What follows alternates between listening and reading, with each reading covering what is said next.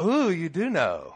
All right. That's a very cool thing. So this would actually be something that would be said a long, long time ago after the crucifixion of Christ. The disciples would, were going around and the kingdom of God was growing. And whenever they would pass each other in the street, they would say this. One would say, He has risen. And then the people would respond back that knew about this risen Christ. They would respond, He has risen indeed. So let's try it one more time. He has risen. He has risen indeed. Amen. Today, the day that we celebrate, the day that changed everything, the day that as Christians we put our, our kind of hat on this rack and say, uh, this thing called resurrection, that Jesus rose from the dead, did what no one else can do, and we celebrate it. And so, if you would please turn with me in your Bibles to the book of John in chapter 20. And we're going to read from John chapter 20. If you don't have it, it's going to be on the screen. And we're going to look at the lives of three different people at the resurrection of Christ and maybe just how they relate to us today. So, John in chapter 20. Now, on the first day of the week, Mary Magdalene went to the tomb early while it was still dark and saw that the stone had been taken away from the tomb. Then she ran and came to Simon Peter and to the other disciple whom Jesus loved and said to them, They have taken away the Lord out of the tomb, and we do not know where they have laid him. Peter therefore went out and the other disciple and were going to the tomb. So they both ran together. And the other disciple outran Peter and came to the tomb first. And he, stooping down, looking in, said, The linen cloths that are lying there, yet he did not go in. Then Simon Peter came, following him, and went into the tomb, and he saw that the linen cloths were, in fact, lying there. And the, and the handkerchief that had been around his head, not lined with the others, the other linen cloths, but folded together in a place all by itself. Then the other disciple who came to the tomb first went in also, and he saw and believed. For as yet they did not know the scriptures that he must rise again from the dead. Then the disciples went away again to their own homes. But Mary, she stayed. She stayed and she stood outside of the tomb weeping. And as she was as she wept, she stooped down and she looked inside the tomb.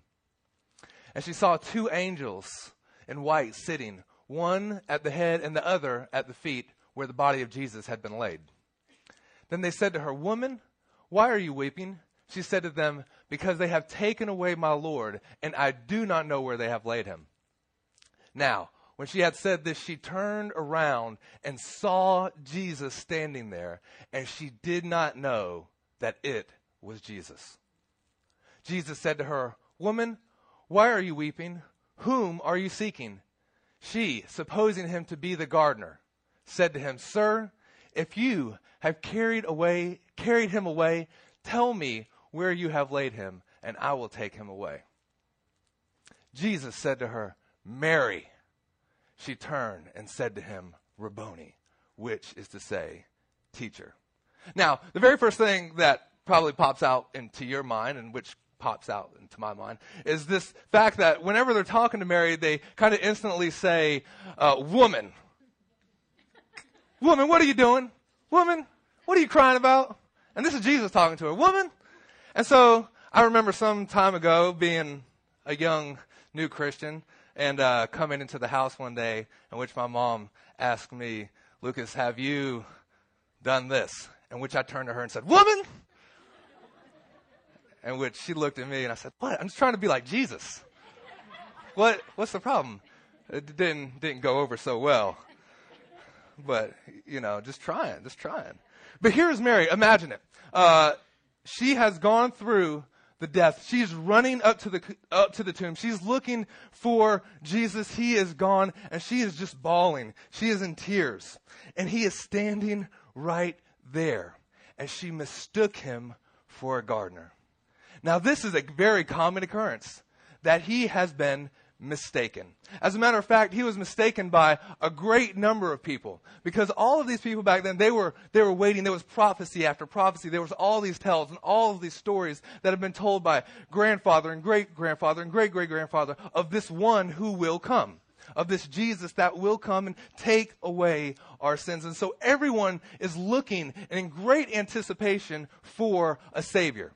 But the problem is the way in which they were looking for him. See, they were looking for him to come in a kingdom much like the kingdom that, well, that they're used to and everyone knows.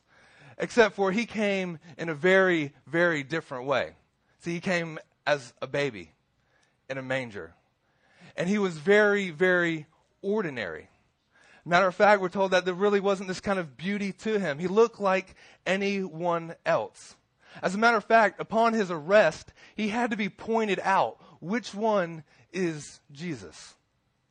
And so there was something that was very easily could be mistaken about Jesus because they had it in their minds that, well, we're looking for a king and this is how kings look and kings don't look like this. They, kings don't get born in stables. And, and, and now, here's what's funny is even after the resurrection, he's still being mistaken. See, there's this, there's now we fast forward 2,000 years later and we, we wait and we look towards, man, if we could just see Jesus.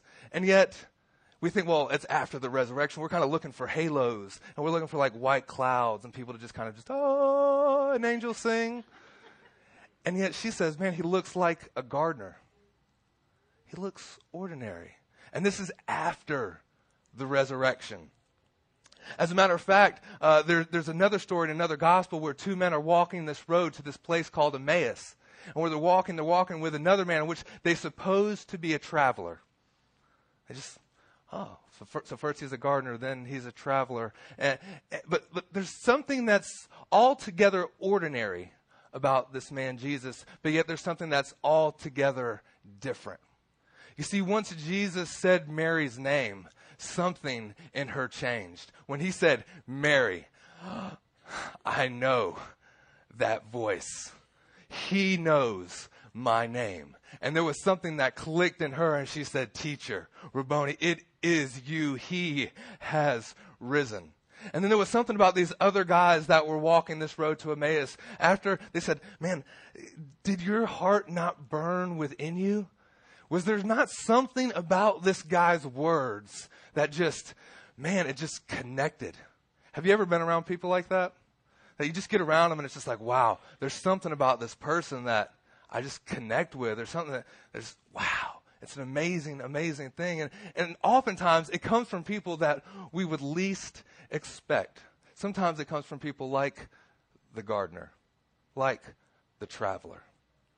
And so sometimes Jesus can be very easily mistaken. Um, a few weeks ago, I went up to Wrightsville Beach to this place called Wrightsville Glass, uh, which glasses surfboards. And I'm talking to one of the guys in there, and he is a Christian, and we're just kind of talking about uh, Christ and the Bible. And he begins to tell me this story um, that him and his wife had. And they were getting ready for church one Sunday morning, and he comes out, and uh, he just kind of, you know, he's a surfer, and he has on his, uh, his, his his shirt, his shorts, and uh, his flip flops. And his wife looks at him and says, No, no, no, no. You're not going to church like that. It's like, What? What's the problem? He's like, I think if Jesus, you know, I think Jesus wore flip flops and sandals back in the day, so uh, what's the problem? And she said, Well, Jesus isn't here today, and so you're going to wear some shoes. And which he says, he replied, Oh, but he is. He's in my heart. And then he took off his flip flops and put on his shoes. Because we all know happy wife, happy life. There was something all together. See, you know, we, we look for Jesus sometimes, I think, in the wrong places. Sometimes we kind of look towards our pastors or, or deacons or elders or people that kind of should be our spiritual leaders. And the fact is, sometimes Jesus shows up in gardeners. He shows up at the checkout counter at Walmart. He shows up in every once in a while traffic, you know. It's a rare occasion, but you're supposed to. It, it, uh, side note, it shouldn't be called the speed limit, it should be called the speed minimum. Just so, I know we have a police officer in here too, but I do not drive a blue truck at all. So um, I'm just, just saying, it should be. Jesus shows up and he's often mistaken, though. He's often, matter of fact, there's this moment in the book of Luke in chapter 7 where Jesus is at this dinner party. And kind of some of uh, the spiritual leaders of the day invite him and say, Jesus, come and dine at our house. And this would be a big deal to have Jesus there because he was a rabbi, he was a teacher. And to be a teacher would be, well, that was kind of like the, the superstars of the day. They would go town to town. And so to have him in your house was a big deal. So Jesus comes and he's having dinner with these guys when all of a sudden this woman comes in. Now, this woman has a certain reputation, but she goes up to Jesus and she breaks this bottle of oil and she begins to wash the feet of Jesus. And to which the other people in the house say, Wait a second. Something's not right here. Jesus, do you know what manner of woman this is that's touching your feet? And to which Jesus replies and says, Let me tell you a story. There were once these two guys, and uh, they were in great debt. Well, one of them was in great debt to his master, and the other one was just in a little bit of debt to his master. And so the master of the house calls them forward and says, Listen, both of you guys are forgiven.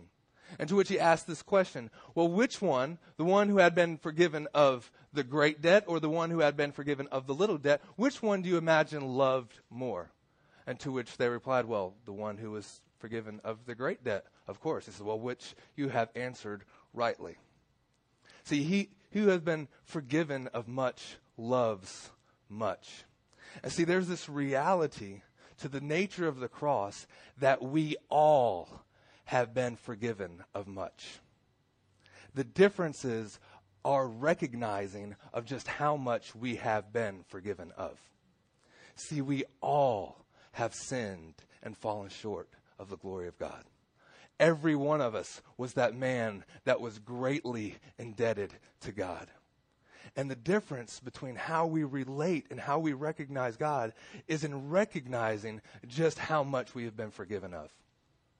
See, if you think that there's nothing to be forgiven of, well, you'll miss him.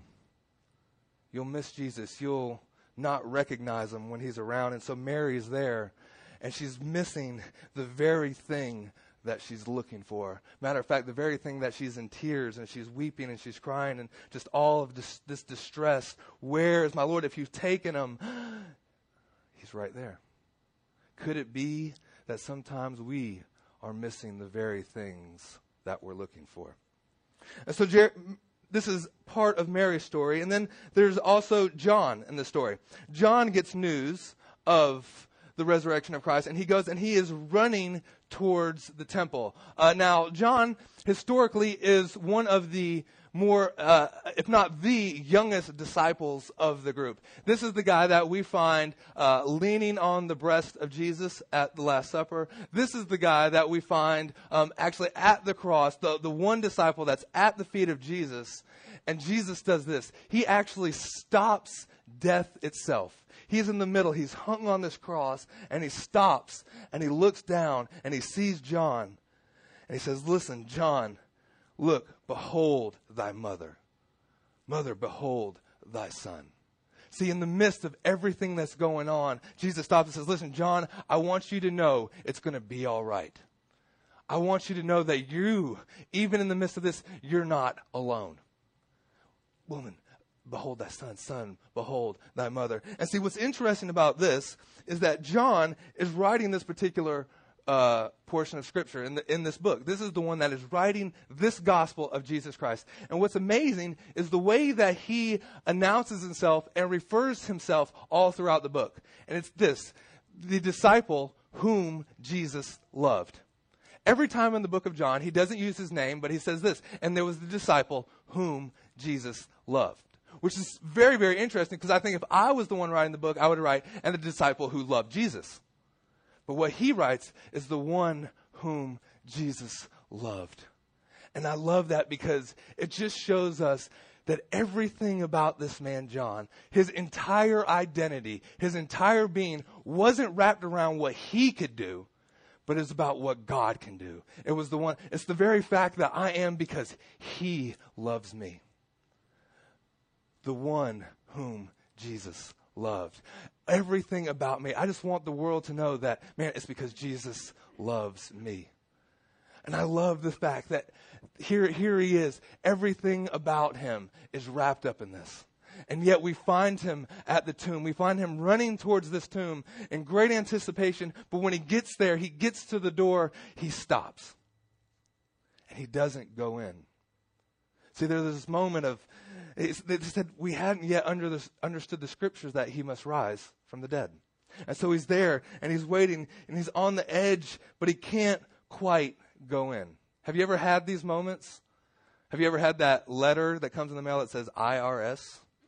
And you look at it and you just can't open it? Like, no. And then it just sits there on the table for a few days? Or it's that doctor's call, or it's that something that, wow, I just, I don't want to really know. I don't want to kind of seal. And so John is there, and there's this moment of just, I can't go in. I, I, I don't, I don't know if I want to know that it's really over or and see his identity is being tested because everything about him is my whole life is in the fact that Jesus loves me and now he's gone. And so he finds his life just Mary's in tears and he's just standing there like I don't even know if I could go in. I don't know if I could do this. And then something happens. Peter arrives. And Peter, no hesitation at all. Peter just, hey, door, go in. Boom. See, the amazing thing about this friendship, John and Peter, we, we find them together all the time. And these are complete opposite guys. You know, Peter's constantly the guy with his foot in his mouth. He's constantly saying the wrong thing, doing the wrong thing. But yet, you've got to, you've got to have friends like that. You've got to have Peter's because Peter comes in, he kind of goes through the door and it gives John the, I could do this too. You see, sometimes we just need a friend to show us the way. Sometimes we just need to see someone else at work saying, you know what, I love Jesus. And wait a minute, oh wait, I could say I love Jesus too. You know?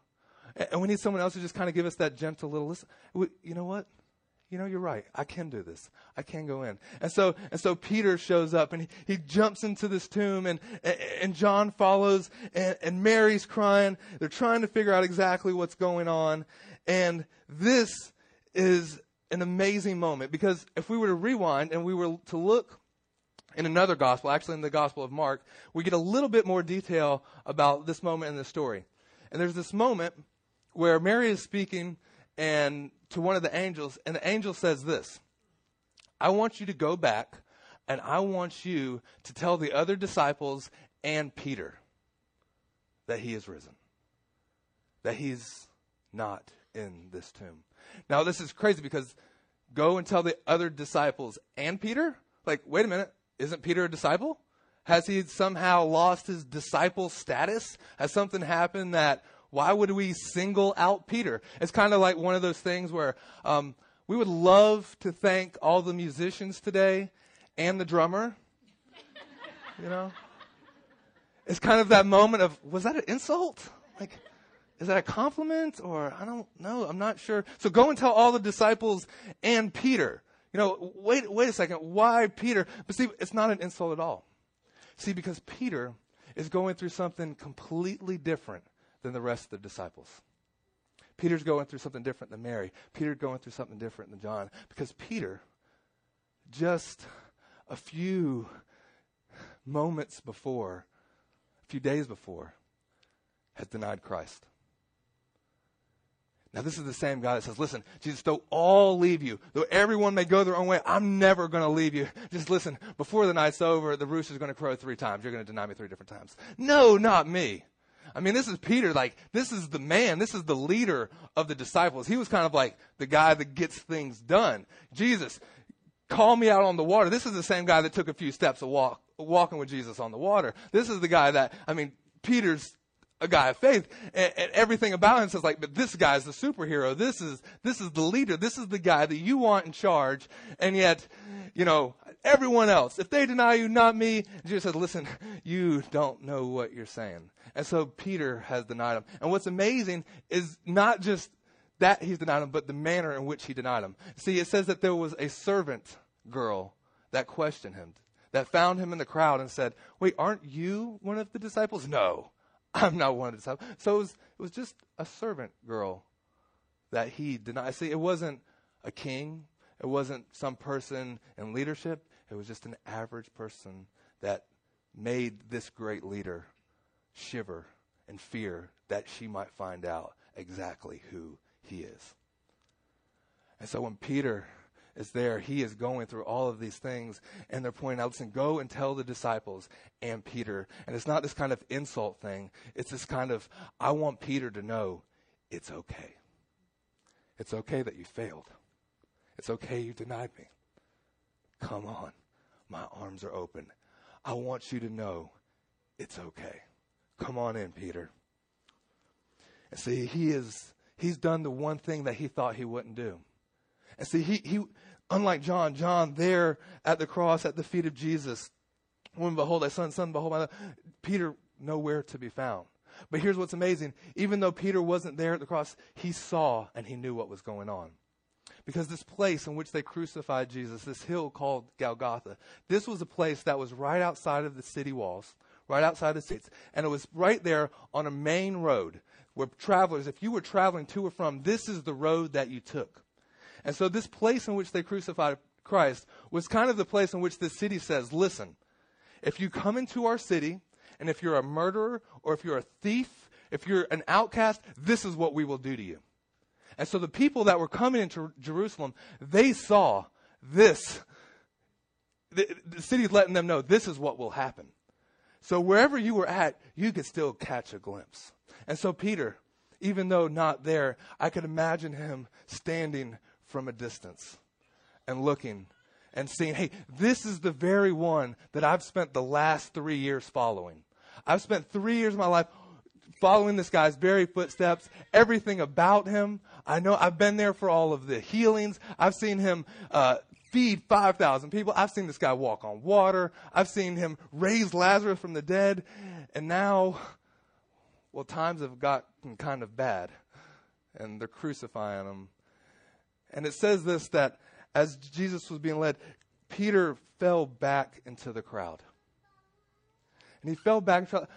See, he was, he was just close enough to kind of know what was going on, but he was far enough away back to blend in with everyone else. And the fact is, sometimes that's true of our lives. See, we could be just close enough to know everything that's going on we know who the greatest preachers are. We know all the latest new worship music. We uh, listen to K-Love on our radio, and we have all these things. We know who's hot and we know who's not. We know all the lingo. We could quote all the Bible verses, but yet we still kind of follow at just enough of a distance that we try to blend into the crowd. And Jesus is saying, Go and tell the disciples and Peter, it's okay. Come on in. See, this Resurrection Sunday, it's a reminder that He came to seek and save those who are lost. And it doesn't matter how big you have failed. And it doesn't matter if you are a million miles away or if you're like Peter, if you're just 50 feet away and yet you're still at a distance. He's saying, it's okay. Come home. Because the reality is, you can look at Peter and say, this guy's a superstar. You can look at him and say, man, if anyone can know anything about Jesus. It can know anything about this guy. It's this Peter. It's this, this superhero. But the reality of the gospel message is there are no superstars. We all have sinned and fallen short. And Jesus still is opening his arms and welcoming us, uh, welcoming us in. See, the Bible says in John chapter 10 and verse 10, it says this I have come that you may have life and life more abundant. One translation says life to its fullest, rich and satisfying full life. The message says this I came so that you could have real and eternal life, better than you've ever dreamed of. Sometimes we forget about this gift of life, just how precious it is that we would have life and life more abundant. Um, there's, if the band could go ahead and come back up to. There was this uh, moment, I don't know, maybe uh, a month ago now, where I'm at my house and uh, just kind of normal night, everything's going good. And all of a sudden, I go to stand up, and there is this pain in my body like I have never felt before. And it's right here in in my kind of lower back, and I go from standing to just falling on the ground, and I say, Devin, something's wrong. I don't know what it is, but something's wrong, and I kind of like I had to keep this leg straight the whole time because it kind of just felt better if this leg was straight for some reason, and I have no clue what's happening. I think that like some organ is just blowing up or something inside of me. I've I've lost I don't even know what's over there. Livers or kidneys, lungs. I mean, it all just blew up on the inside. You know, it's, it's not just a pulled muscle. Something's happening. And I just say, hospital now. And I literally crawl into the car, and we're in the car, and I'm trying to be like this because it feels just a little bit better. And I'm trying to pray, but it hurts so bad that I can't even pray. Lord, if you did, uh, uh, if you, uh, uh, and then all I could do is start to say the name of Jesus.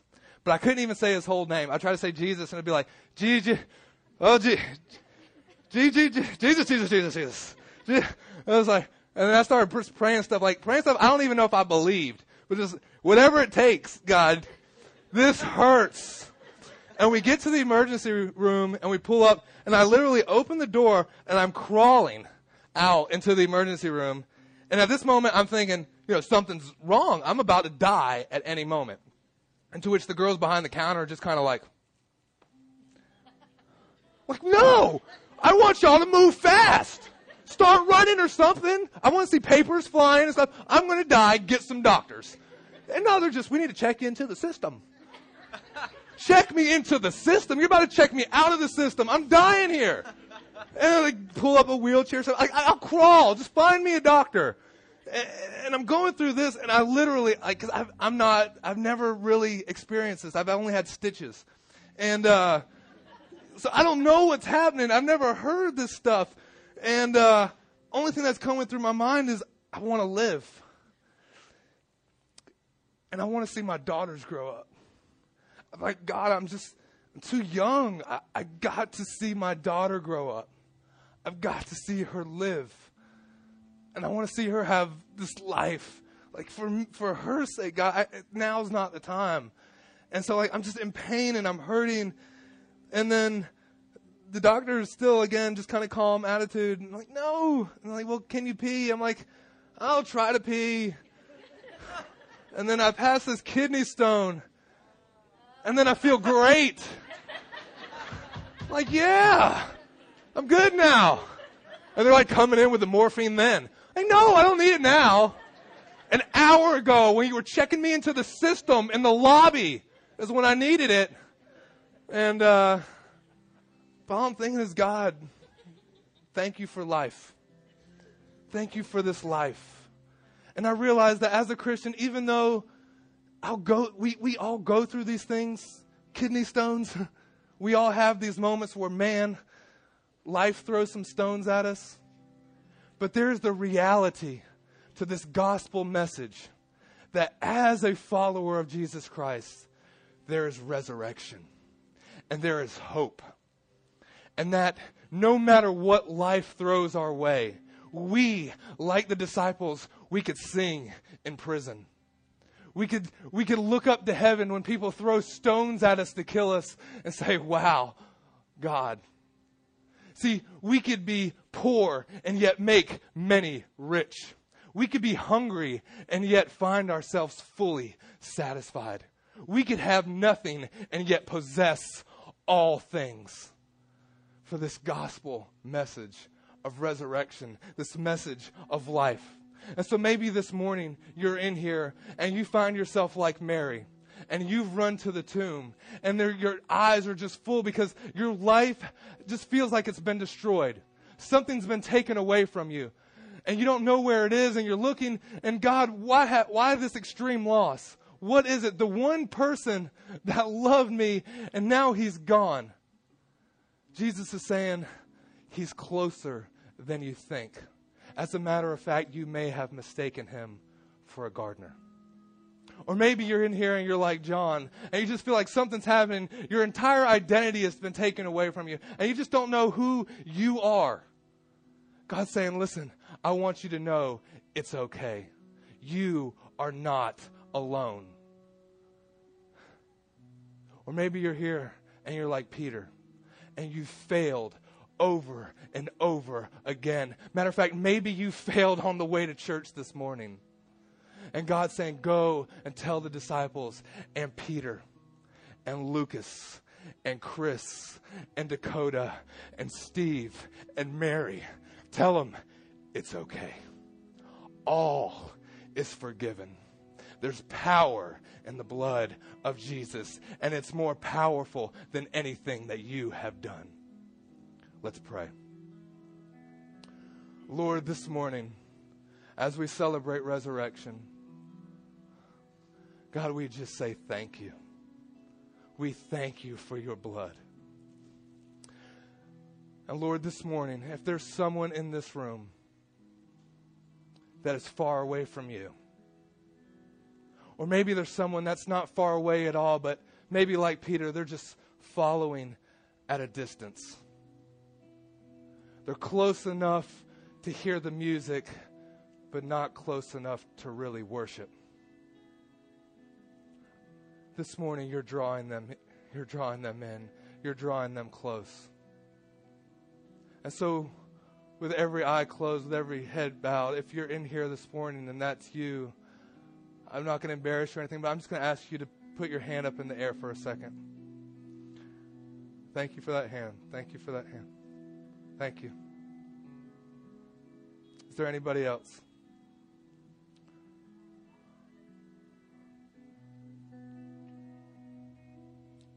Five or six people that are coming close to God this morning. Is there anyone else? That God's just drawing you near saying, Come home. All is forgiven.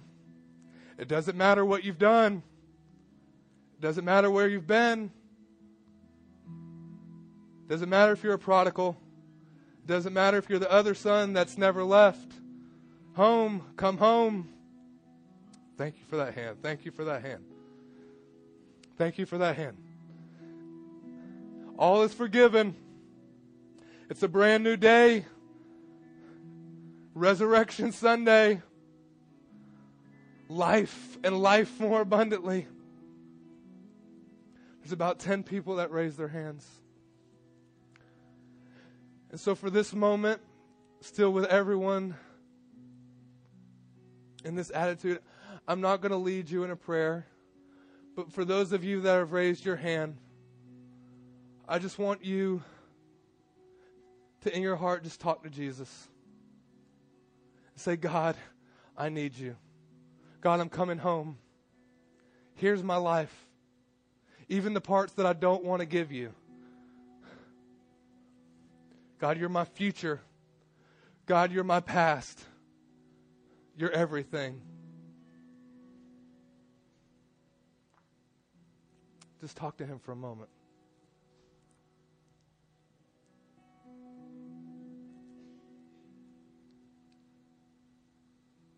If we'd all stand,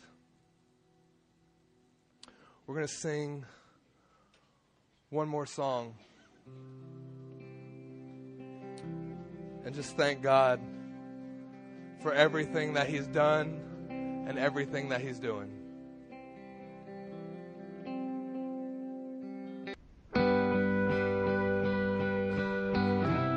This has been a presentation of Coastal Vineyard Church, a community of faith hope, and love.